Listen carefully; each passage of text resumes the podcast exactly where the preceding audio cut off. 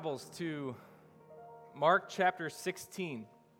Mark 16, it's page 853 on a Blue Pew Bible. If you do not have one, want to follow along with us there. And, uh, you know, today is a big day primarily because it is Easter, but it's also a big day here at Grace Church uh, because this is the final week of our sermon series in the Gospel of Mark.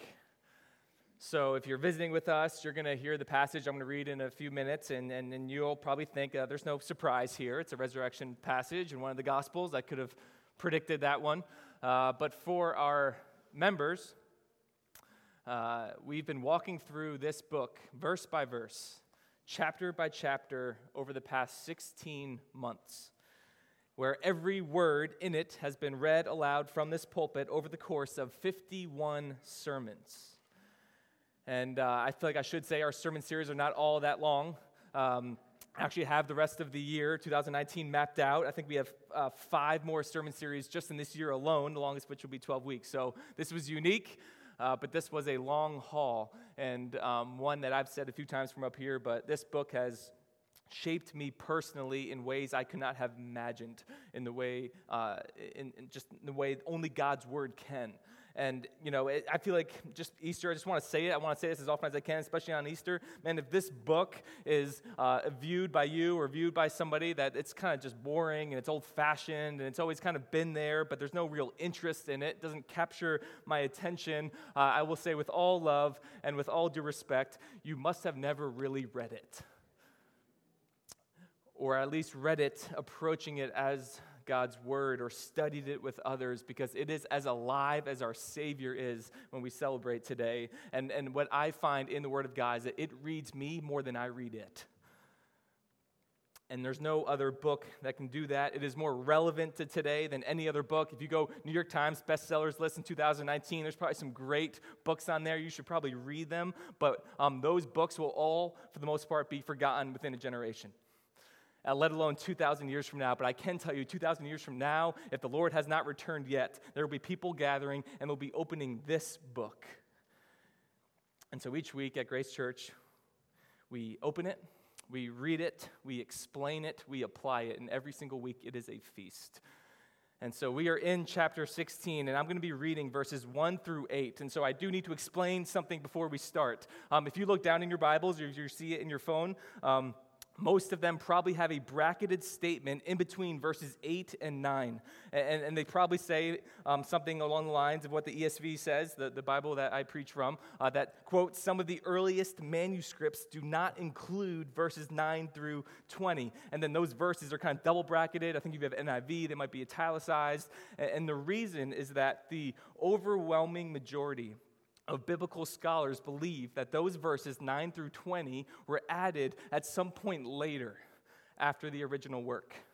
And that the earliest manuscripts do not contain these verses, and the early church fathers do not ever comment on it or seem to know that they exist. And so, what's happened is, as history has gone on over the last 2,000 years, older and older manuscripts have continued to be discovered. Uh, the Bible is the most verifiable, historically accurate document in the world, and the earliest ones do not contain these verses. And so uh, I feel like I do need to explain, just as a matter of clarity, it's not a matter of heresy. Okay, there's nothing in those verses that contradict anything else in the Bible. It's not a matter of doctrine changes based on whether we include them or we don't include them. Um, it's not like, okay, Jesus is, is the Son of God in verses 9 through 20. If we take him out, he's no longer the Son of God. Uh, that's not the case here, but stylistically, thematically, if you want to read them after, you'll notice they're much different than the rest of the gospel, especially if you've been with us this whole series. Um, and that's a little less obvious in English than it is in the original Greek, that the whole literary structure is different. And so the widely held stance is that they're not part of the original work. And so that's a little bit of a disclaimer, weird for Easter Sunday, but I feel like I have to say it. Um, because without them, as I think we'll see, that Mark's ending is very fitting to his style of brevity that has been throughout his entire gospel, especially compared to the other accounts. So, with that out of the way, let's read the final passage in the Gospel of Mark. Follow along with me. We're going to be Mark 16, verses 1 through 8. When the Sabbath was past, Mary Magdalene, Mary the mother of James, and Salome brought spices so that they might go and anoint him. And very early on the first day of the week, when the sun had risen, they went to the tomb. And they were saying to one another, Who will roll away the stone for us from the entrance of the tomb? And looking up, they saw that the stone had been rolled back. It was very large. And entering the tomb, they saw a young man sitting on the right side, dressed in a white robe. And they were alarmed. And he said to them, Do not be alarmed. You seek Jesus of Nazareth, who was crucified. He has risen. He is not here. See the place where they laid him. But go, tell his disciples and Peter that he's going before you to Galilee. There you will see him, just as he told you. And they went out and fled from the tomb, for trembling and astonishment had seized them, and they said nothing to anyone, for they were afraid. The abruptness of this ending in the Gospel of Mark is, I think, very intentional because it does something that none of the other Gospels will do as powerfully. And what it does is it forces a response to those who are reading it. Again, those who have been here throughout this whole series, this is very Mark like. He is brief. He's abbreviated. He doesn't give a lot of details. He doesn't give this kind of running commentary. He, he talks a little, but he says a lot.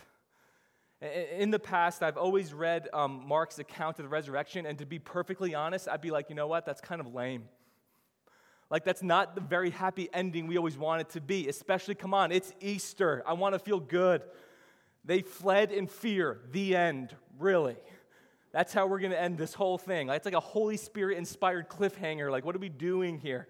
Um, but reading it and studying it again, after going through this gospel for so long, I now believe it is the most compelling ending of all four gospels because he challenges the reader in ways the others don't. He kind of stares you down.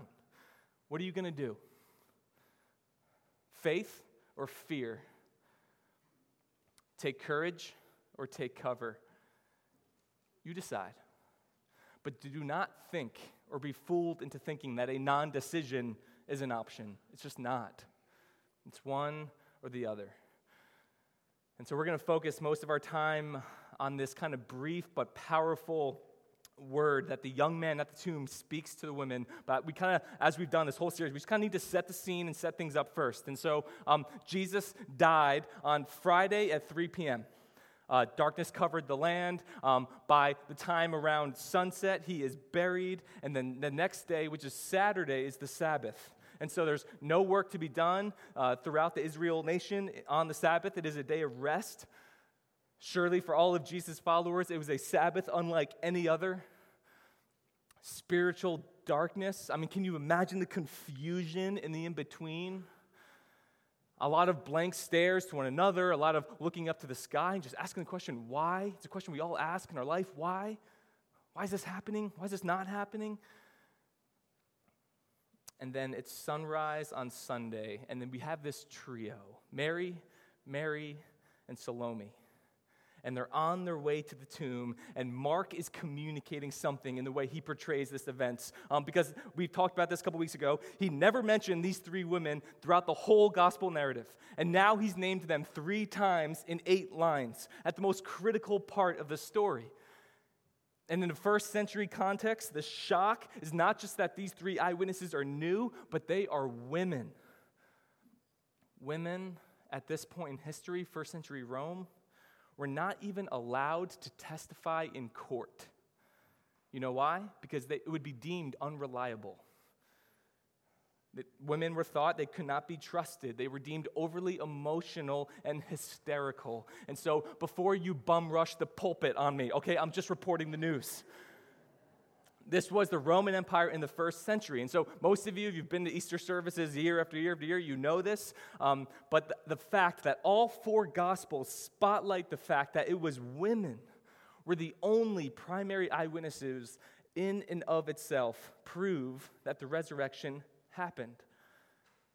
Because if you think about this with me, if you were going to try to just make something up, make something up, spark a movement, make up this whole resurrection, and just kind of see where it leads. If you are making up a story, having women at the empty tomb would be a terrible idea to make it happen. Because the way people viewed women's testimony in the first century, I think, if kind of a loose illustration, it's how we would view a young child giving a testimony. And we, we, we kind of hear what they're saying, we're like, I'm not sure that's reliable. Okay, so let me just consider this. Maybe this illustration will work, maybe it won't. Um, let's say Rochelle and I, we wanted to go viral. You know, church ministry was good, but we're trying to do something else, and we want to scam people by, think, by telling people that a UFO landed in our yard last night. And we just think, you know what, there's enough crazy UFO chasers out there, we think we can make this happen. If we could just get people to believe, we could probably write a book about it. History Channel will do a documentary on us. We're set for life. And so, if as our story to get people to believe it, we, we, we kind of get the word out, and maybe some local reporters come to our house, and, and we stick to this story that our four year old and our two and a half year old daughter were the ones who saw it. And they told us UFO, aliens, people getting abducted, all there happened in our backyard. Four year old, two and a half year old told us. Who is believing that? Like, you would tell me, like, if you're really trying to, like, that's a terrible idea. Like, you have to do better. You have to find credible eyewitnesses if you're just trying to make this happen. And so, therefore, the fact that all four gospels report that it was three women who were there at the empty tomb, that must be the case. You know why? Because that's what happened, because it's true. That God, in His providence, raised up and chose women to be the ones who were there to witness the empty tomb, and it's the single most important event in the Christian faith. But that's not all. Again, Mark didn't just introduce them at the site of the resurrection. Again, this is the third time in eight lines he kind of weaved them into his story. Uh, first, at the crucifixion, chapter 15, verse 40, the three of them were there looking on. Second, at the burial, verse 44, Mary and Mary, again, watching, they're there. And now this. Again, if you were um, writing a novel and you got to the very end of the novel, big 400 page thriller, and you get to the very end, and all of a sudden you introduce new characters into the final scene, your publisher would probably say, Not a good idea. Just not really a good idea. Three people we've never seen them, never heard their names, and all of a sudden they were there at the climax of the story. Like you'd kind of read that and you'd go back to the middle and go, Did I miss something here? Did I, did I skip a chapter in the middle? Who is this? What is happening? Um, but do you see what Mark is communicating? All these things are historical events. Jesus was crucified. History does not debate that. Jesus was buried. History does not debate that. And now, Jesus was raised from the dead. History debates that. But Mark is saying these three things, all the same eyewitnesses. This is not a story that started rooted in history and then takes on this kind of myth, like myth, mythical, symbolic meaning. Like Jesus was kind of resurrected in our minds, in our hearts, and it can kind of shape the way we live. No, that's not what happened. He was physically raised from the dead. And the way he connects the fact that that all happened is through these women who were there and saw them all. He's very specific with who they are, who their mother is. They're probably still alive. Mark is saying you can go talk to them, go ask them, go ask their kids. It's all true. And they're walking to the tomb and they have spices in their hands, indicating they're expecting to find a dead body. The, the, Jews did not engage in the ancient practice of embalming uh, dead bodies, but they did want to anoint it with oil for simply to control the smell. Dead bodies smell. And so, oil you put on them, it, it helps uh, control the smell. And so, the fact is, they were not expecting a resurrection. They were expecting to find a dead body because the fact that Jesus would rise from the dead, that is impossible. It's not even on their radar. You know what people don't do? They don't rise from the dead regardless of what you believe in this room or what anyone believes outside of this room, we all know everybody dies. And you know what happens when you die? You're dead, especially days later, period. Stop. And as they travel, they are trying to figure out okay, what are we going to do here? We saw this whole burial happen. That stone is pretty big. How we can get access to the body. And just in that, I have to give them credit because with a literal obstacle in their way, they, they still bought the spices and go, we're just going to go figure it out when we get there. And I just respect that determination because I'm not a figure it out when I get there kind of person. I don't know about you, but I like knowing things before I set out. I want all my ducks in a row. You know, when the Word of God says, Your Word is a lamp unto my feet, you know what I say? That's a very cute, nice verse. You know what? I want a spotlight. I don't want a lamp. I want to see where this path goes. I want to see when it twists and when it turns, when it goes up and when it goes down before I start. But I learn again and again, God, by His grace, reveals to me it's just not how life works. God gives you a lamp, not a spotlight. And He just asks you to take the next step and then trust that the next step will be lit once you get there. But sure enough, they get there. What, what would we read? Boom, stone is laid aside. And they're shocked and they're probably a little relieved, but they're probably wondering, did somebody beat us to it? Like, okay, we don't need to go find someone, but they're kind of processing this and they step in and they see a young man who um, we know from the other accounts is an angel. Luke and John say there were two angels there. Matthew and Mark mention just one because they're focused on just the one who spoke. And by Mark's account, the angel just gives them three things uh, if you're visiting with us, I'm not into really uh, impressive outlines. I have three words, okay? Three words of kind of what he unpacks. First, he assures. The three women saw the man sitting in the tomb in a white robe, and Mark says they were alarmed. So the first thing the angel says before anything else is what? Don't be alarmed. And, and, and I think when, when I just say the word alarmed, the picture in your mind is probably not the depth of meaning that Mark is trying to portray. Because when I think alarmed, I think I'm at the grocery store and I'm turning into aisle six and I see somebody right there and I'm alarmed. You know, I, I was listening to a comedian this year, I don't even know what his name was, that posted a video on social media, and he was mocking the fact of what he considered to be the universal reaction of white people when they bump into others. And he goes, the reaction's always the same. It's, oop, oop, oop, sorry. And it's, oop, oop, oop, sorry. And I, here's why it's infuriating to me because it's so true. And anytime after I find myself I'm walking into something, I'm like, oh, oh, I don't even know what that sound is. Like, it's illegible. But we all do it. Like, oh sorry. And, and, and so here's what the women did not do they did not walk into the tomb and see the angel go, oh, oh, sorry about that. The word that Mark is trying to portray is deeply rooted agony, fearful amazement.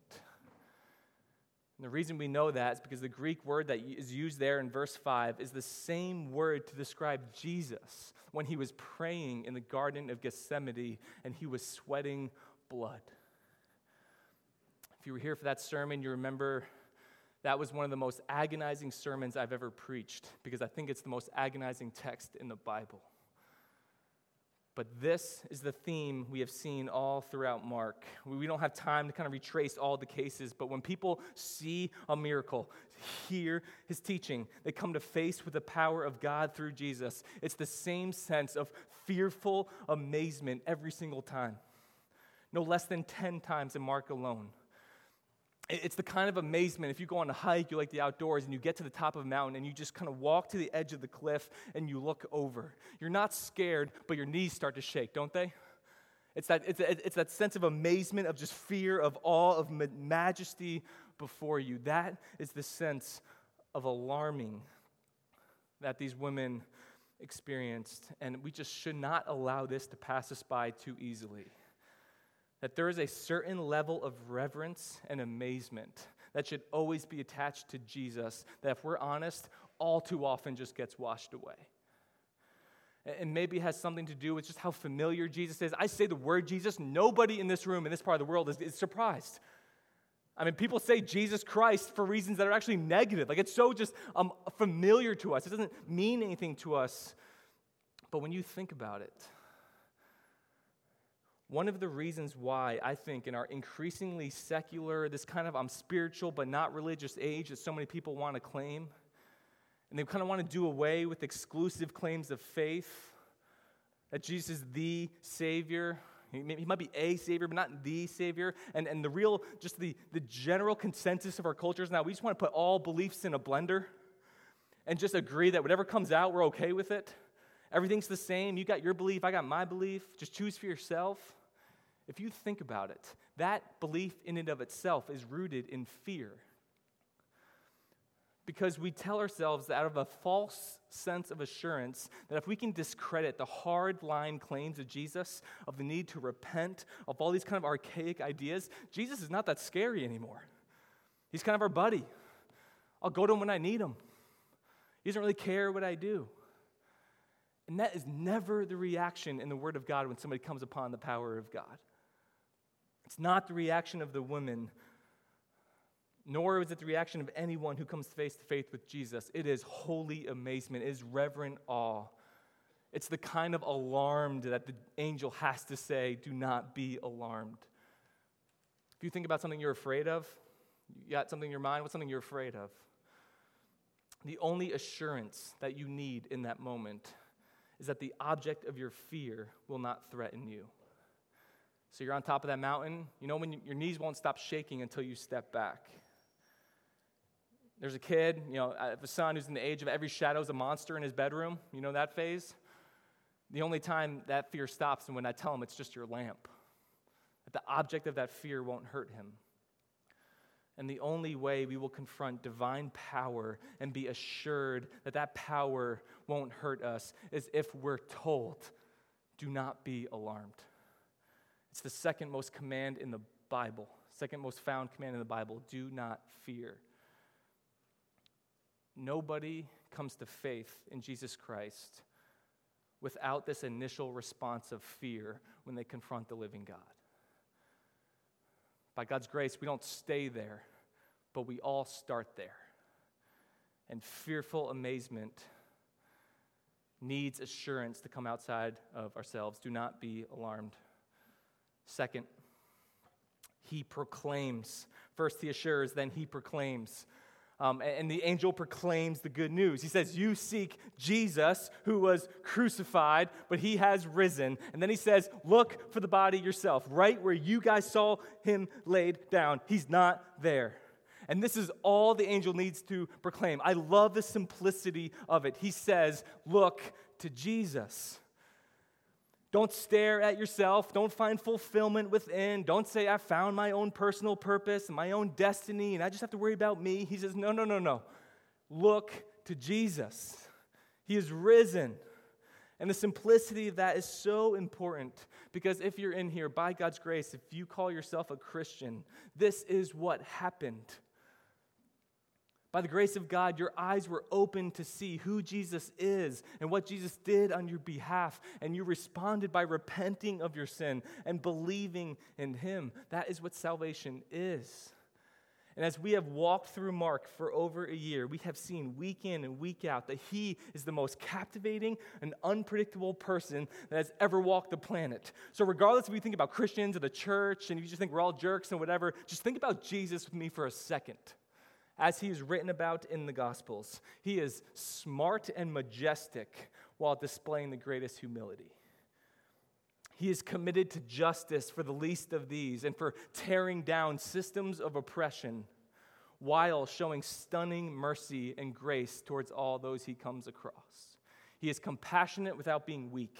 He is bold without being harsh. He is unpretentious without losing any confidence. Jesus is the lion and the lamb. Because you see, it takes all the strength in the world to be humble. It takes all the courage in the world to walk the pathway of suffering, knowing the cost and doing it anyway for the good of others. And Jesus did it. Look to Jesus.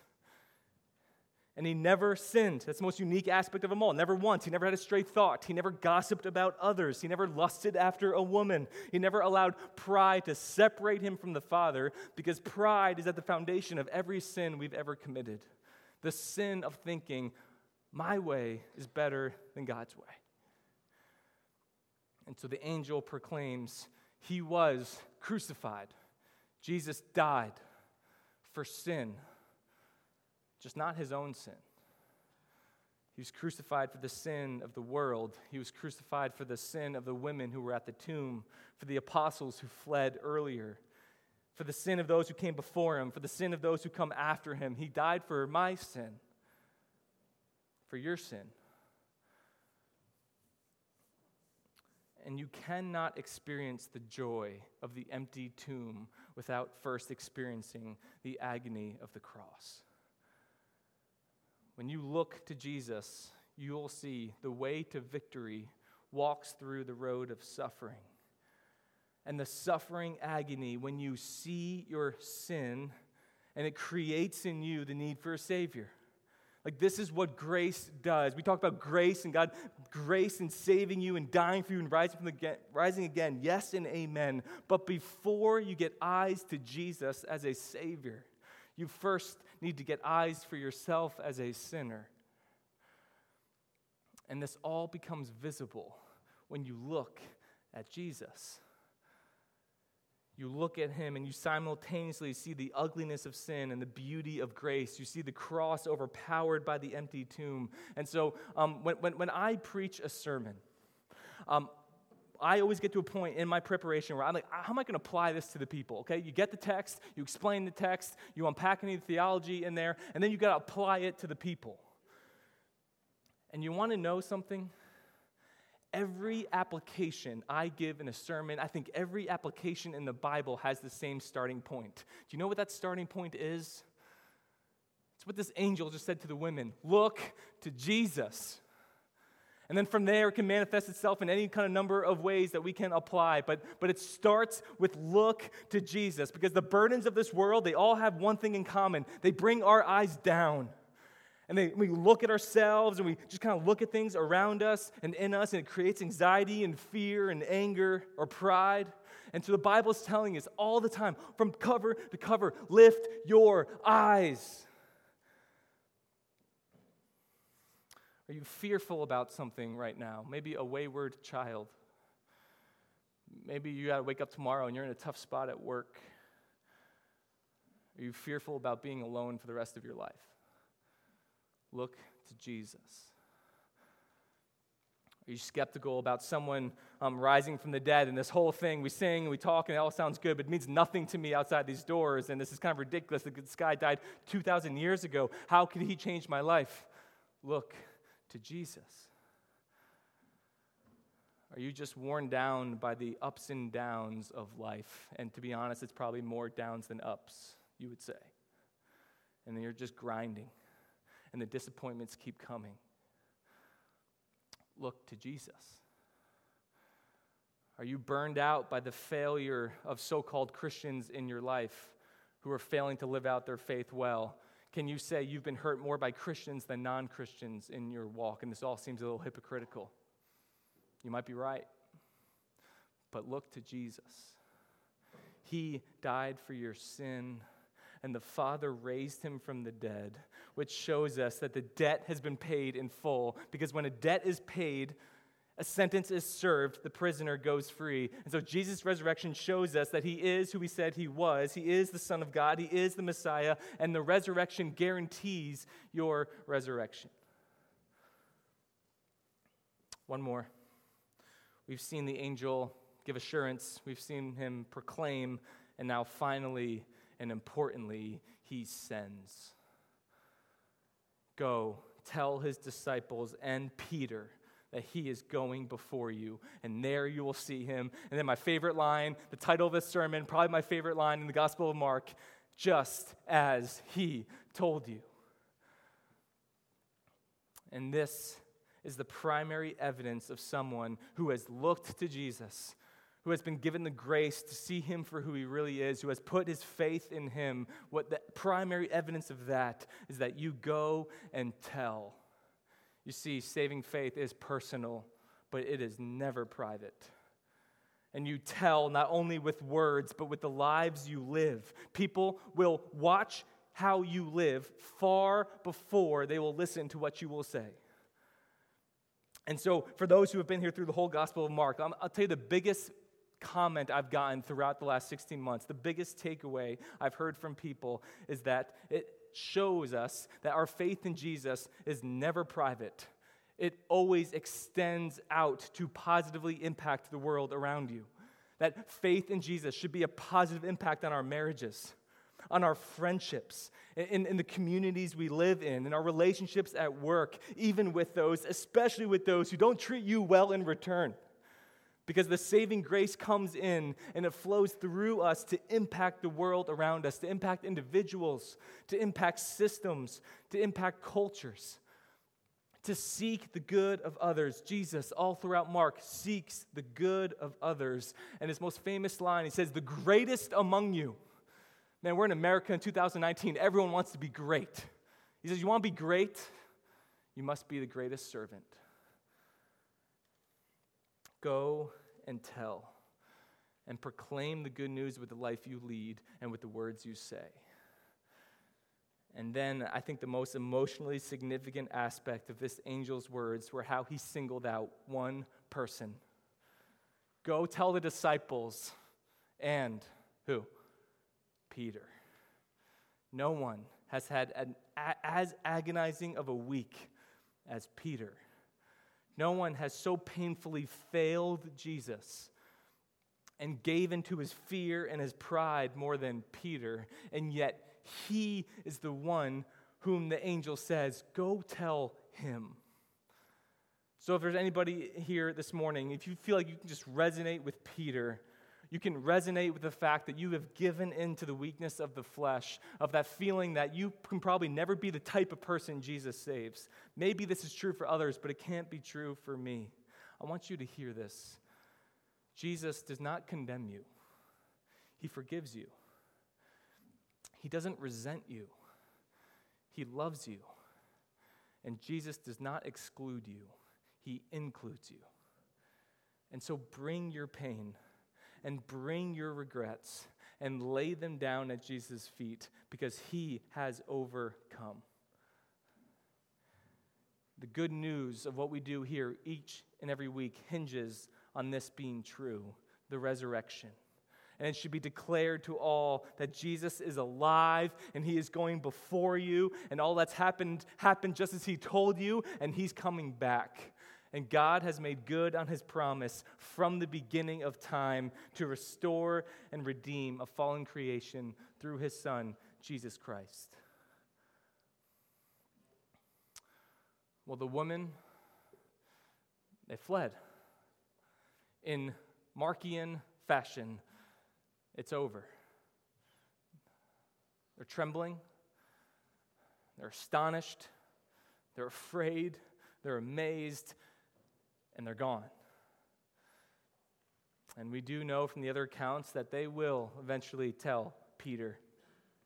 And they will obey, and together with the other disciples, they will be filled with the Spirit, and they'll begin the movement of the church, which has been growing for the past 2,000 years. So, all of us have to at least concede to one of two things. Either this is true and Jesus is the Son of God, or this is a scam that worked out pretty well. But we are here reading God's word in 2019 because these women listened to the exhortation to go and tell. And with that, Mark stares you down and he turns the table on you that Jesus died and Jesus rose again. So, what will you choose? faith or fear? Will you take courage or take cover? Let's pray.